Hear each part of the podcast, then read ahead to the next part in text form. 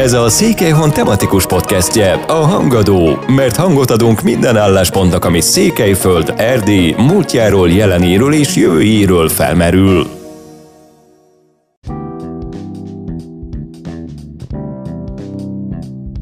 Mitől lehet sikeres egy múzeum? És Székelyföldön mennyi esély van rá? Gyarmati Zsoltot, a Csíki Székely Múzeum igazgatóját faggattuk erről is, de szóba kerül az is, hogy miként válhat múzeum igazgatóvá Csíkszeredában egy udvarhelyi, valamint arról is, hogy mi lehet a különbség udvarhelyszék és csíkszék között, ami miatt feltehetően nem igaz az az udvarhelyi közhely, hogy itt is, azaz ott is jobb, mint Csíkban.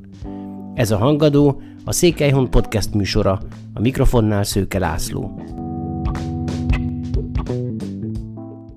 Köszöntöm itt a rögtönzött stúdióban a Székelyhonnál Gyarmati Zsoltot, a Székely, Csíki Székely Múzeum igazgatóját, akit ugye úgy is köszöntök, mint udvarhelyit, aki Csíkországba került.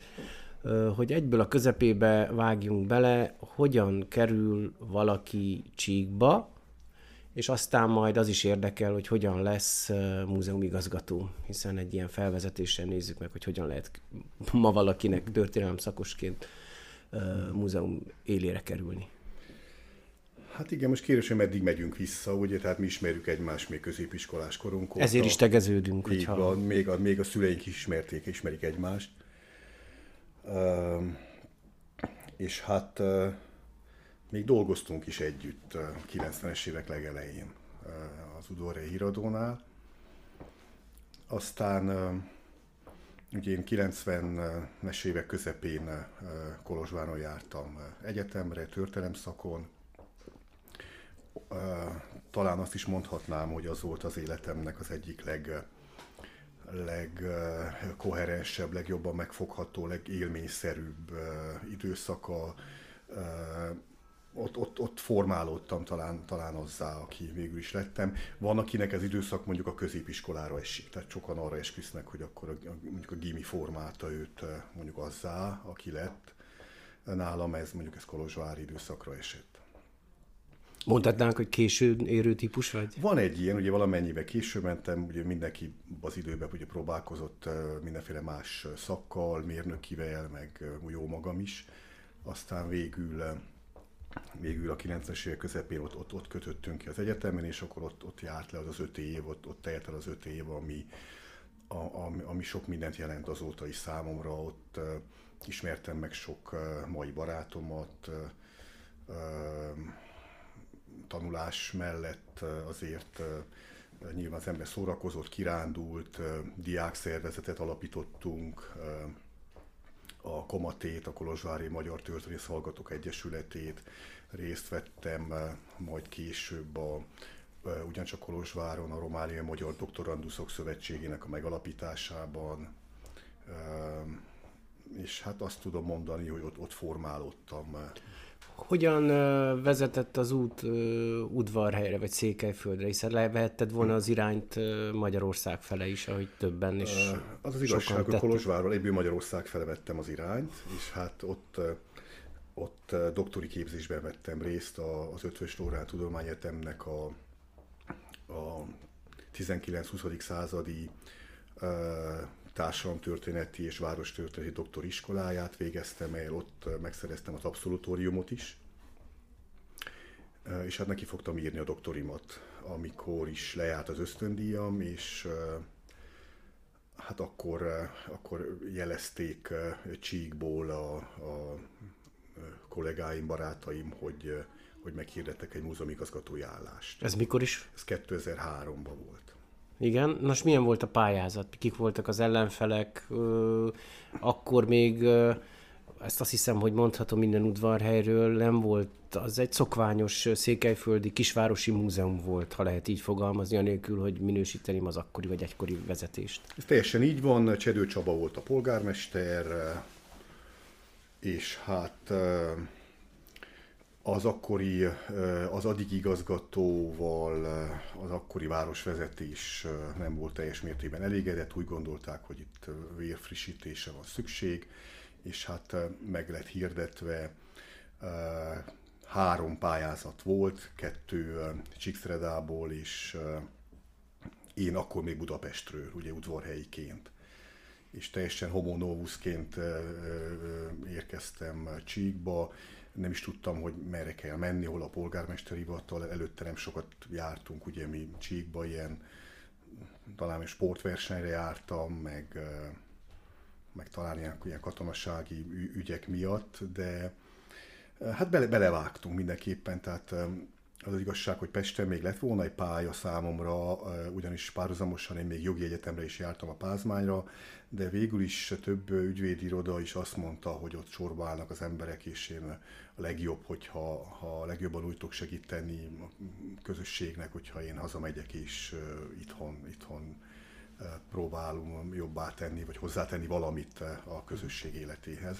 Aztán így pályáztam meg. A pályázat maga az arra, hogy emlékszel, az milyen volt, hiszen a közbeszédben van nincs mi is, hogy a közintézmények vezetői esetében azért politikai idézőjelben konszenzus is kell legyen. Tehát az a kérdés, hogy szakmai alapon döntöttek, vagy pedig a politikum is közbeszólt, ezt hogy tudtad? Elég jól emlékszem érdekes módon arra az időre. Megmondom őszintén, hogy én talán maximum három embert ismertem Csíkból 2003-ban. És semmilyen kapcsolatom nem volt. Sem a politikummal, sem a gazdasági élet szereplőivel, senkivel. Úgyhogy az elképzelhető valami fajta lobby volt értem, ez, ez, ez valószínűsítem, de nem ismertem igazából senkit. És volt ennek a, egy írásbeli része, ahol törvényeket kellett visszaadni, és volt egy, egy projektet kellett letenni, kicsit hasonlított ez a maihoz. Mostanában már van menedzseri törvény, kulturális vezetők számára kidolgozott jogszabályok, akkor nem voltak még ilyenek, és akkor letettem egy elég komoly, egy, egy 50 oldalas dolgozatot, hogy hogyan képzelném át. Most beejtőernyőztem magam igazából, de előtte azért elmentem a múzeumba és szóba a kollégákkal, hogy mit kéne tenni, egyáltalán miről szól egy múzeum, ez érdekes különben, nagyon-nagyon más világ. Uh-huh. Uh, és akkor most térjünk rá tulajdonképpen arra, amit sikerült neked megvalósítani Csíkszerdában udvarhelyiként, bár nem akarom ezt túlságosan hangsúlyozni, de hát ez egy fontos tény, hogy udvarhelyiként végül is tavaszt hoztál Csíkszerdában a múzeum életével legalábbis. Na, és akkor mit találtál te ott, illetve uh, merre tudtál elindítani? Tehát mi volt az az út, az első lépés, a legnehezebb, hogy egyáltalán komolyan uh, vegyék azt téged, a múzeumot, a projektet, hogy tényleg van, amit uh, keressen itt akár világhírű kiállításnak is. Uh-huh. Uh, ahogy emlékszem, uh, az első uh, hetek, hónapok azért azzal teltek, hogy, hogy megismerjem magát az épületet, hogy milyen térben működik. Ugye egy, egy műemléképületről van szó a Mikóvárról, hol, hol fejtik ki tevékenységét a múzeum, a kollégák. Kollégákkal ismerkedtem össze, olyan nagyon nem volt nekem történésznek indultam, jelentek meg tanulmányom, jelent meg kötetem, de tulajdonképpen a muzeológusi pályához, amely maga során rendkívül komplex és szerteágazó, hiszen múzeumban dolgozik természettudós is, dolgozik néprajzos, dolgozik művészettörténész, sokféle szakma képviselíteti magát egy, egy ilyen kis vegyes profilú múzeumban, mint, mint általában a székelyföldiek. Úgyhogy ebbe próbáltam beleásni magam, kezdtem ismerkedni a, a városban, a, a város, akkori városvezetőséggel, a, a fontosabb emberekkel, próbáltam egy, egy kapcsolathálót kialakítani, ami, ami az elég, elég lassan ment, de, és egyre több barátom és segítőm akadt, akik, akik lelkesítettek, bátorítottak. Nem könnyű, tehát meg, megvan a könnyű, meg a nehéz oldal is annak, hogyha hirtelen valaki vezetőként becsöppen egy teljesen új közegbe. Ugye, mert lehet tiszta lappal indulni, mondjuk ez az előnye, a hátrány az, hogy sok információval még nem rendelkezel arról a területről, és ezeket, ezeket be, kell, be kell idővel gyűjteni. Uh-huh. Uh, Úgyhogy hát így, így indultunk lassan, de, de elindult, és az az igazság, hogy ezekben az első években még, még szinte még, még alig, volt, alig voltak szakmai fogódzók. Nem volt még, 2003-ban adták ki az első múzeumi törvényt például, az, azzal kellett ismerkedni. Tehát ez akkor Romániában is egy új igen, terület volt a szabályozások igen, szempontjából, hogy milyen mozgástered van, milyen költségvetéssel. Igen, fontosnak tartottam már akkor, hogy megismerkedjek a múzeum alapvető funkcióival. Mi, mi fánterem az, hogy múzeum, mivel foglalkozik, az, hogy a múzeum az gyűjt, az feldolgoz, az ö, ö, tudományos munkát végez, konzervál, ö, és kiállít természetesen, mert a múzeumból az látszik, ami a vég, végső produktum. Tehát az a termék, amit, egy olyan szellemi termék, amelynek a létrehozási folyamata meglehetősen hosszú, és annak a végterméke maga a kiállítás. Úgyhogy, az, hogyan, az hogyan alakult ki, hogy milyen irányban mozdul el a, a múzeum, hiszen azért a, mennyire laikusként lehet ezt tudni, ott van a régészet, ott van a művészettörténeti terület, a kiállításokhoz kötődő képi kultúra. Az hogy, hogy alakult ki, hogy hol van a Csíki Székely Múzeumnak mozgástere akár abból a szempontból is, hogy a, a Kárpát-medencei múzeumok térképére felkerüljen? Hát igen, ez, ez, ez nagyon jó, nagyon jó, ez alapgondolat tulajdonképpen. Tehát végül is mind az öt múzeumi alapterületet, alapgyűjteményt végsősorban egyformán kell fejleszteni. Ezek úgy is lennének, csak azért, hogy az olyanokat, mint én. Mondjuk, mondjuk régészet, igen. történelem, néprajz, képzőművészet és természettudományok. Ez az öt olyan terület, amit átfog egy, egy múzeumi gyűjtemény. Mindenik múzeumnak vannak erősségei, amelyik nagyobb és szebb gyűjtemény. Nálunk büszkén mondhatom, hogy a, a régi könyvgyűjteményünk és a néprajzi gyűjteményünk az a két erősségünk. Az az lett, vagy az volt? Már akkor is az volt. Ezek a gyűjtemények, ezek, ezek már régóta megvannak a múzeumban. Nagyon jó, nagyon kompetens, nagyon hozzáértő muzeológusok kezelték ezeket a gyűjteményeket és hát ami talán hiányzott, de ezt el lehet mondani, hogy 2003-ban teljes, teljes székelyföldi múzeumi palettáról, hogy, hogy nem voltak annyira jó kiállításaink. Tehát a szakmaiság mindenképpen meg volt mögötte, de nem volt még meg az az eszköztár, nem volt meg az a látványvilág, nem volt meg az a, az, a, az, az üzenet és az a mondani való, hogy, hogy, e, hogy a különböző fogyasztói rétegeket pontosan megszólítani, egyaránt szóljunk a családosokhoz, gyerekekhez, felnőttekhez, nyugdíjasokhoz, nem volt még múzeumpedagógia, és ahonnan végül is ezeket az ismereteket elkezdtem én, meg akár a kollégáim is szerezni, azok a magyarországi múzeumok. Tehát ők, ők előttünk jártak jóval.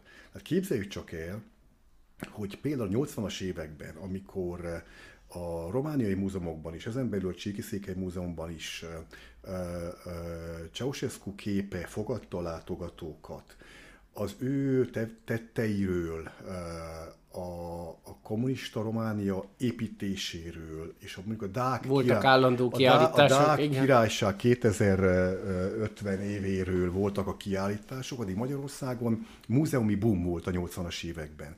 Tehát akkor a galéria rukolt el nagy kiállításokkal, nagyon virágzott a Tájakorok Múzeumok című kiadvány, nagyon sokan jártak múzeumokba, ott már létezett, már, már, már nyugatra jártak. Amikor mi sorba álltunk, vagy mi szüleink sorba álltak kenyérért, akkor eh, meg, meg, meg a rendőr megkergetett minket a hosszú hajunkért az utcán, akkor eh, Magyarországon már, már nyugati kiállításokat fogadtak, és most, tehát azt jelenti, hogy 90-ben mi egy óriási handicappel indultunk már, mint a, a, a, a múzeumok, és ezt hosszú idő kellett, amíg ezt le lehetett dolgozni, ezt a hátrányt. Nyilván még mai napig sem sikerült, de mindenképpen sokat kellett nekünk behoznunk, és hát hova máshova menjünk, mint az anyaországhoz, és egyik első dolgom valóban az volt, hogy egy olyan szakmai kapcsolathálót tudjak kiépíteni a, akik tudnak nekünk segíteni sok mindenben, információban, kiállításokban, szakmai anyagokban, képzésekben, és így tovább. Hogy érzed, hogy mi volt szakmai szempontból a mérföldkő? amikor igen, most szintet itt, lépett itt, a... itt értelmezni lehetne, hogy, hogy, hogy pontosan mit értünk a szakmán. Ugye, hogyha azt mondjuk, hogy, hogy mondjuk a kiállítások... Mondjuk én a külső, külső megítélés szempontjából uh-huh. idézőjeles Igen. szakma, tehát uh-huh. hogy, hogy egy intézményt láttál működni, hogy nagy dolgot csinál, uh-huh. tömegeket mozgat meg, tehát ilyen értelemben gondolok idézőjelben a... Igen, mert ugye mondhatnám azt, hogy a, a múzeumi szakmának a, a, a gyöngyszeme, mond, több mindent mondhatnék mondhatnám azt, hogy a kutatások, mondhatnám azt, hogy a raktározás, hogyha, hogy egy, hogyha egy tárgy jól érzi magát a múzeumban, tehát azt mondja, hogy műtárgybarát környezetben van, hőmérséklet, páratartalom, a polcon jól el van ő helyezve, az a legfontosabb, mert, a, mert, mert igazából a mi szellemi, de főleg a tárgyi, kulturális örökségünket a múzeumokban őrizzük. És ott maradnak meg a múltnak a lenyomatai, emlékei, a, a közösségünknek a kulturális identitásának a fontos elemei a, a jövő számára. De ez nem látszik. Ez van a kulisszák mögött. Viszont mondanám, hogy ez a legfontosabb. Ami látszik, és azt mondja mondjuk a, a fenntartó, a szponzor, a, a, az újságírók, a média, hogyha egy múzeumban vannak látványos, jó és sikeres kiállítások, akkor az a múzeum működik, ha ilyenek nincsenek, akkor nem működik. Van egy ilyen nézőpont. Ez nem biztos, hogy ez így van, sőt, de mégis ők ezt látják, mert hát, mert hát a színháznál is nem a próba folyamatot tekinti a néző, az, azt élvezi végig, holott van olyan színház, aki betekintést enged a próba folyamatba is részlegesen, ez mm. nagyon érdekes. Uh, oda kéne eljutnunk, hogy esetleg egy kiállítás tervezés folyamatába betekintsen a, a majdani fogyasztó, uh, akár még hozzá is szóljon uh, olyan kérésekben, ami, amihez mondjuk ő kompetens, de hát ez azért még, ez azért még nincs így a maga teljességében. Suma sumárum, a kiállítások azok, amelyekre nagyon odafigyelnek az emberek, maga a fenntartó is, és ez, ezt várják, ezt kérik. Az nem veszélyes, hogy idézőjelben mert nem veszélyről beszélünk, tehát hogy minden kulturális intézmény, ami a politikumhoz olyan értelemben kötődik, hogy a pénzt, költségvetési pénzt kap, de a megítélése az azzal cseng egybe, hogy milyen tömegeket képes megmozgatni. És akkor az a kérdés, hogy nem ért ilyen vád, vagy nem tartottál attól, hogy a másik négy ág, ami egy múzeum működéséhez tartozik, az háttérbe szorul, esetleg sérül, vagy erre, ezt hogy tudtad kiegyenlíteni? Hát azért nehezen, azért nehezen nyilván, mert hogy végül is az, az öt ág, azok mind a gyűjtemények. A gyűjteményeket nyilván fejleszteni kell, erről az előbb szóltam, és ugye itt az a nagy kérdés, hogy, hogy kiállításokat, azokat a saját gyűjteményünkből készítünk, vagy pedig hozunk máshonnan. Ha a saját gyűjteményünkből fogalmazunk meg ötleteket, vágyakat, és, és ha úgy gondoljuk, ebből, ebből érdemes kiállítást csinálni, ezek általában vagy állandó kiállítások, vagy időszakosak. És hát talán, talán az a legjobb, hogy a sajátot tudjuk megmutatni, ugye? Mert az fontos. Nyilván, hogy a saját megmutatás, saját hogy mondjam, műtárgyállományunknak, az identitásunknak a közzététele, az lehet az öt terület bármelyikéről, az öt gyűjteményből bárhonnan, és lehet akár egy, egy, egy összesített is. És Nyilván, hogy ilyenkor azért a, a múzeumi kollégáknak is jönniük kell ötletekkel, hogy már pedig én az én gyűjteményemből, ez az elképzelésem, ezt szeretném megvalósítani, ehhez kérek én szakmai meg anyagi segítséget, és hát nyilván, hogy kollégák sem egyformák voltak, olyanok, akik jöttek, és, és való, és készítettünk mi néprajzi kiállítást, fegyverkiállítást, régi könyvkiállítás, és mindezt még a munkácsi kiállítás előtt. Uh-huh. Uh, ugye az imént volt egy ilyen kérés, hogy mi a fordulópont. Tehát a fordulópont az egyértelműen a munkácsi kiállítás Ez volt. mikor is? Ez 2007-ben. És hát az tény, hogy, hogy maga Pák Imre, a munkácsi képek tulajdonosa, és neki a menedzserei gondolkodtak abban, hogy, hogy, hogy azt a, Merike kockáztatni. Azt, azt a turnét, amin elindultak a nagyon értékes munkácsi műtárgyak, azt, azt hozzák Erdélybe, nem is kell sokat gondolkodni, mert hozzák, a kérés inkább az volt, hogy hová hozzák.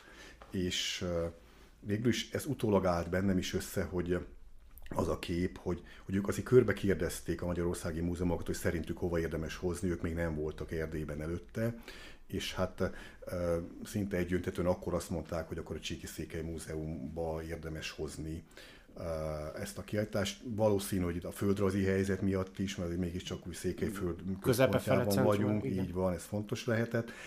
Azt gyorsan hozzá kell tenni, hogy a Csíki Székely Múzeum 2006 őszén, amikor eldöntődött, hogy munkási projekt lesz nálunk, nem volt fölkészülve egy ilyen volumenű kiállításnak a fogadására, sem fizikálisan, semmilyen szempontból, úgyhogy akkor a tét az volt, hogy mondjuk egy fél év alatt fogadóképessé tudunk-e válni, és nagyon megfeszített munkával valóban majdnem minden kollega oda állt mellé, az ügy mellé, és egy, egy olyan nagy hogy mondjam, akkora élmény volt maga a felkészülés folyamata, majd a működtetés folyamata is, amely azért meghatározó. Ebből lehet azóta is táplálkozni, nem szabad lemásolni, nem lehet ugyanezt folytatni. Kicsit azt lehet mondani, olyan, mint a, mondjuk a, a a, a zenei területen mondjuk az István a király rockopera, hogy egyszer ezt létrehozták, és utána rengeteg rockopera volt, meg musical, de annak az árnyékában az nem, nem tudott kinőni egy sem, úgyhogy ez egy nagy siker volt, és talán azzal tudtunk rákerülni a, mondjuk a Kárpát-Perence múzeumi térképére, ugyanakkor meg nyilván ezt követően az elvárások is ehhez igazodtak. Um térjünk a jelenre jövőre. Hát nemrég nyerted meg ismét az igazgatói állást, szintén pályázattal. Egy székelyföldi múzeum esetében, vagy most vegyük a Csíki múzeumot, hogy lehet a magyar múzeumok világába, vagy az a nemzetiséget ezt elengedi -e? Tehát lehet, van-e nemzetközi múzeumi világ, ami élet, amiben be lehet kerülni, ez mennyire szűkít, tágít. Tehát itt az érdekelne, hogy van mi a jövőképed, mi, mi, mi várható az elkövetkező négy-öt évben, és lehet-e vizionálni valamit, hogy ez segíti a régióban található többi múzeumot, vagy az ehhoz kötődő munkákat, a régészeti munkákat, hasonlók, mert itt ez olyan, mintha a reneszánszát élné uh-huh. a régészet a mai technológiáknak köszönhetően. Hú, igen, nagyon sok mindent felsoroltál no. most, ugye próbáljuk kicsit szétszedni. Hát, uh... Szabad-e nagyot álmodni tulajdonképpen ez a kérdés, vagy pedig fogadjuk el, hogy ennyi vagyunk? Uh, álmodni nagyokat mindig kell. Mindig kell. Uh, nyilván, hogy ez a nagy álom, ez nem mindig feltétlenül az új és nagy kiállításhoz kötődik. Lehet, hogy nekem most az lesz az álmom, hogy mondjuk megújuljon a Csiki Székely Múzeum online kommunikációja. Ez is lehet egy álom. Az is lehet egy álom, hogy a raktáraink teljesen rendben legyenek. Az is lehet egy álom, hogy hogy a Csiki Székely Múzeumon belüli mondjuk munkamorál, munkakedv normalizálódjon, és talán ez lehet a legnagyobb álom. És nyilván, nyilván az is, hogy, hogy jó kiállításaink legyenek, de mert ez látszik. Na most, hogy milyen, milyen a, van egy nyelve a kiállításnak. Hát természetesen van nyelve a kiállításnak, azon kívül, hogy a Csíki Székely Múzeumban minden kiállításunk három nyelvű, és mindenki által élvezhető, befogadható, de hát azok a kiállítások, amelyeket mondjuk hozunk, azok, azok elsősorban a, a szeredai és a székelyföldi közösség számára kell információt, tudást, ez élményt okozzanak. Ez beszűkíti valami. Amilyen kiállításaink nekünk jelenleg vannak, tehát nekünk van jelenleg négy komoly állandó kiállításunk, 25 terembe tudjuk fogadni a látogatókat, ezeket a kiállításokat is állandóan látogatja a helyi közönség, de ezeket, ezekre főleg a hozzánk távolabbról érkezők, mondjuk Romániából, meg Románián kívülről érkező emberek látogatják és, és szeretik, fogalmazunk így. A nagy álom, mondok egy példát a nagy álomra most. A nagy álom az, az jelenleg Marosvásárhelyen látszik megvalósulni az ottani Maros megyei múzeumban, ahol minden valószínűség szerint májusban egy Pompei kiállítás nyitható. Csak hogy érezzük a dimenziókat, a Pompei kiállítást először nekünk ajánlották föl, a, a dél, dél-olaszországi múzeum, illetve hát akkor anyaga van a, a Pompeinek, hogy ezzel már, ezzel már cégek foglalkoznak, hogy kikölcsönzik, nem is csak múzeumok kicsit hasonlít a dinókhoz is. Tehát a világon rengeteg, rengeteg dinós kiállítás szalad, és hát oda viszik, ahol ezt megfizetik. Tehát van ennek egy, egy, egy gazdasági vonatkozása is. Na most ö, egyelőre, tehát egy, egy, egy ilyen, nem mondok pontos árat, de azért ilyen 100 ezer eurós nagyságrendről beszélgetünk, hogy mi az, amibe kerül egy ilyen projekt. Tehát ezt, hogy én, tudjuk én, arányosítani, ez mennyi egy Csíki Múzeumhoz Hát ez a, múzeum, a múzeumnak mondjuk egy, egy negyed költségvetése. Azért, Éves. Ami, egy, igen. igen. Tehát azért ez, ez igen jelentős összeg, és nyilván ne, nem voltam ezelőtt egy-két évvel olyan helyzetben, hogy, hogy igen, erre igen a... tudjak mondani. Na most egy Maros megyei múzeum ismerve a mai közéleti állapotokat, ő, ő igent tudott mondani erre, és a Pompei oda megy. Most nem is biztos, hogy nekünk most Csíkban, vagy udvarhelyen Pompeire van szükségünk. Tehát, hogy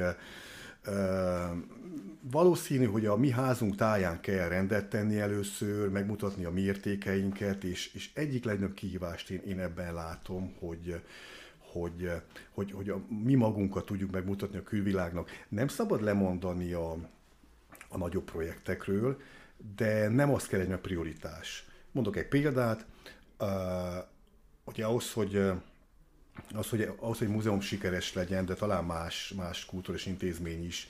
Tehát kellene, kell legyen egy, egy, egy képzett és minőségi és jó hangulatú közösség, kell egy jó tér, ahol minden, minden projektet meg tudunk valósítani, kellenek ötletek, kell legyen vízió, hogy mit akarunk megvalósítani, milyen kiállítást hozunk, kell legyen egy olyan fenntartó, aki ezt támogatja, és kellenek szakmai és pénzügyi partnerek is hozzá. Uh-huh.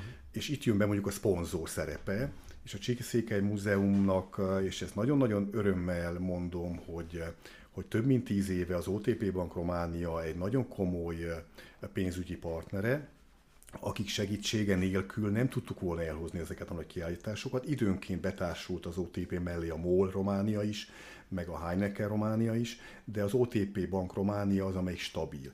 És az OTP Bank Romániával készülünk például idén ősszel egy olyan projektre, aminek a témája a pénz. Tehát, hogy mitől pénz a pénz? Uh-huh. És ez lesz egy attraktív projekt, amiben ami, ami, ami úgy gondoljuk, hogy, hogy egy, megint egy újabb kitörési pont lehet, de hangsúlyozom, hogy a belső szakmai munka és a saját értékeinknek a, a kezelése, vigyázása, a digitalizálás, meg sorolhatnám, hogy mi minden, ami még szintén prioritás kell élvezzen. Itt a beszélgetés vége felette, hogy látod, hogy ezen a területen, hát mondjuk a régészet felől megközelítve, mennyi, vagy mekkora a lefedettsége az itt feldolgozott tárgyi emlékeknek, illetve van-e munka itt, ha úgy tetszik, vagy már itt minden, mind a pompéi Nem, a régészetről, rég, rég, régészetről is Vagy nagyon, én nem jól igen, gondolkozom? Nem, nagyon jó végül is. Hát, hogy, hogy az a baj, ezt, erre, erre is sem látok rá teljesen, kezdjük innen. Tehát, hogy, hogy én úgy érzékelem, hogy, hogy a régészeti törvény nem eléggé kidolgozott Románia szinten. Tehát nincs egy olyan jó örökségvédelmi és régészeti törvény, mint, mint például Magyarországon, nem is beszélve Európa többi államairól. Nincs, nincsenek teljesen letisztázva a szerepek.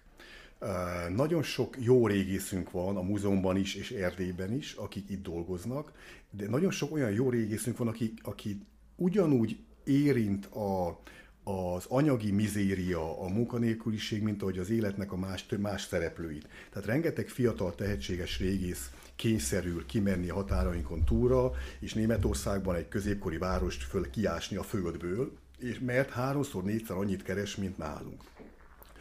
A másik, amiből, ami miatt virágzik a magyarországi eh, régészet, illetve régészetnek egy területe, ezek a, a mentőásatások. Tehát ahol dübörög a gazdaság, ahol autópályák épülnek, ahol beruházások vannak, a törvénykezés megelőző a régészeti feltárás rendel el. Mielőtt egy beruházást elkezdenének, meg kell nézni, hogy milyen, mi van a földbe magyarul. Pontosan így van, és az a földben levő kincs az alapvetően az állami tulajdona, és az államot az illető, az a múzeum, aki területileg kompetens vagy illetékes, oda kerülnek be ezek a leletek, amiből maguk során majd lehet ezeket tisztítani, restaurálni, konzerválni, közölni belőlük, és kiállításokat is készíteni.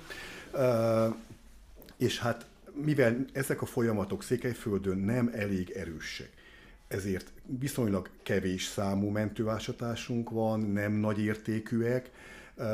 Munka elvileg lenne sok, csak az nem nagyon van, aki ezt elvégezze. Ugye? És, és nincsenek, mondjuk nincs nagy pénz a rendszerben itt Székelyföld, ez, egy, ez egy probléma a, a régészeti ásatások területén. Úgyhogy én ne, nem is tudom, hogy ez... Tehát itt akkor még lenne, amit itt, ö, amit megtalálni és feldolgozni. Én úgy gondolom, hogy bőven lenne, így van, így van, nem nagyon van erre kapacitás, mert kapacitás az vagy nincs itthon, vagy ha itthon van, akkor kevés a pénz a rendszerben, vannak ugye megtervezett ásatások is. Úgy gondolja a szakember, hogy én most itt szeretnék ásni, ezt szeretném megkutatni, ide kellenek a régész mellé kellenek technikusok, rajzolók, lapátoló munkások, itt sok szereplős a történet, és ezekből nagyon sokan ebből a, ebből a, ebből a vertikumból elég sokan hiányoznak. Te hogy élted ezt meg udvarhelyiként? Tehát, hogy mennyire fogadott el a csík, illetve tapasztaltál-e valami különbséget az udvarhelyiek és a csíkiak között? Én tudom, hogy van, mert én igen, amikor oda kerültem, csak kíváncsi vagyok, hogy te mit éltél meg ebből, meg hogyan. Uh-huh. Ahogy fogadott a közösség, ahogy viszonyul, ahogy, ahogy önmagát rendezi, nem egy az egybe hasonló udvarhelyhez, azt hiszem. Lehet, hogy most meglepő lesz, meg furcsa, amit mondok, de nem elsősorban a csík udvarhelyi különbséget érzékeltem, amikor oda mentem, nem a két ember tudom, lelki profil, vagy viselkedés, vagy mondjuk akcentus, vagy gondolkodásmód. A legnagyobb különbség, amikor odaérkeztem, akkor az a nagyváros és a kisváros közti különbség volt. Budapesten éltem öt évig, és hirtelen becsöppentem egy egy, egy 40 ezres város közéletébe. Ezek a dimenziók. Én még most is vallom, hogy, hogy a nagyvárosiasság és a kisvárosi életstílus, életvitel, itt van a legnagyobb különbség. Nincs olyan sok különbség udvarhely és csík között. Nyilván, hogy vannak ezeket, nehezen lehet artikulálni, kitapogatni, ezt van, van, aki gerjeszti is, hogy legyen különbség, ez elképzelhető, meg, meg nyilván, hogy a, a humor, meg a vicc is ebből él, uh-huh. hogy, hogy, hogy különbségek vannak.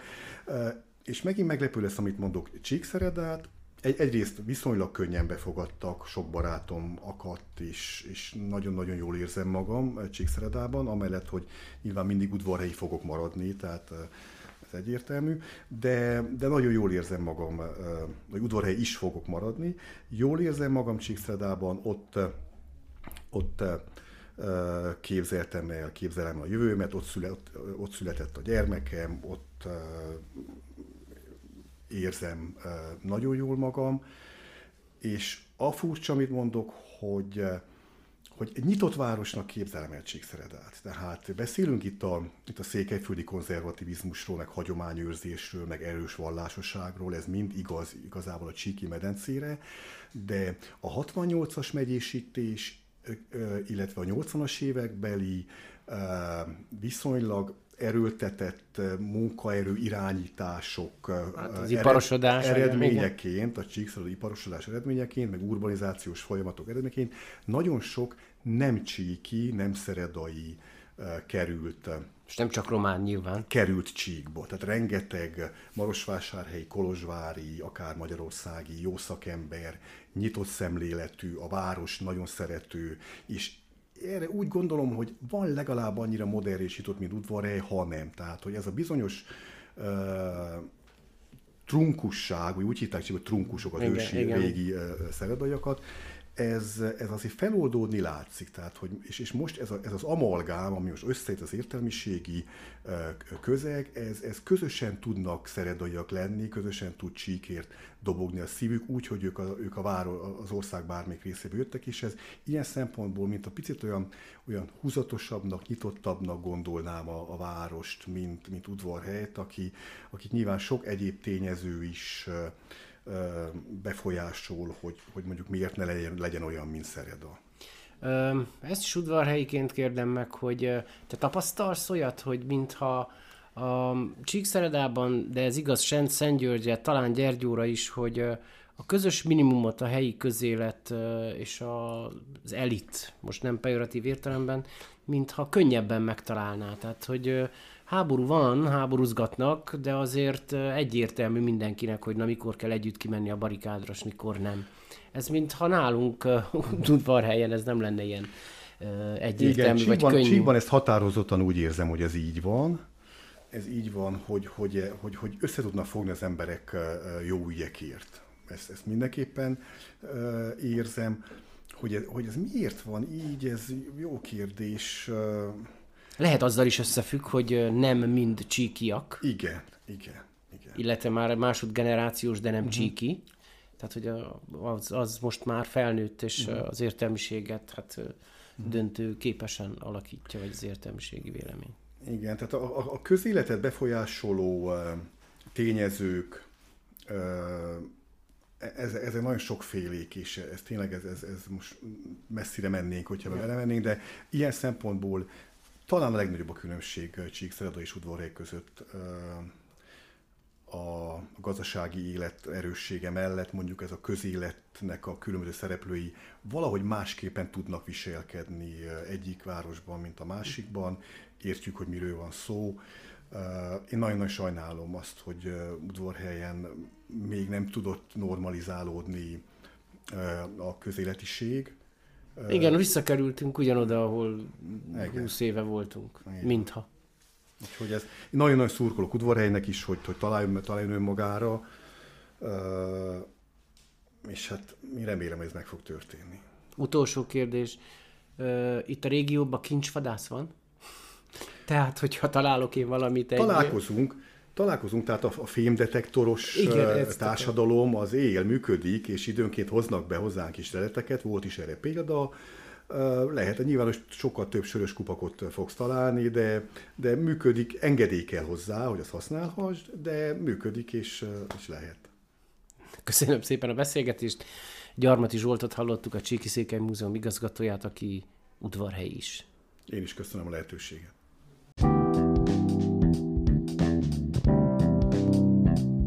Önök a Hangadót a Székelyhon keddenként frissülő podcast műsorát hallották. Műsoraink visszahallgathatók a Székelyhon portál podcast csatornáján és aloldalán. Köszönjük figyelmüket, a Viszonthallásra! Hangadó, a Székelyhon tematikus podcastje minden kedden Hangadó.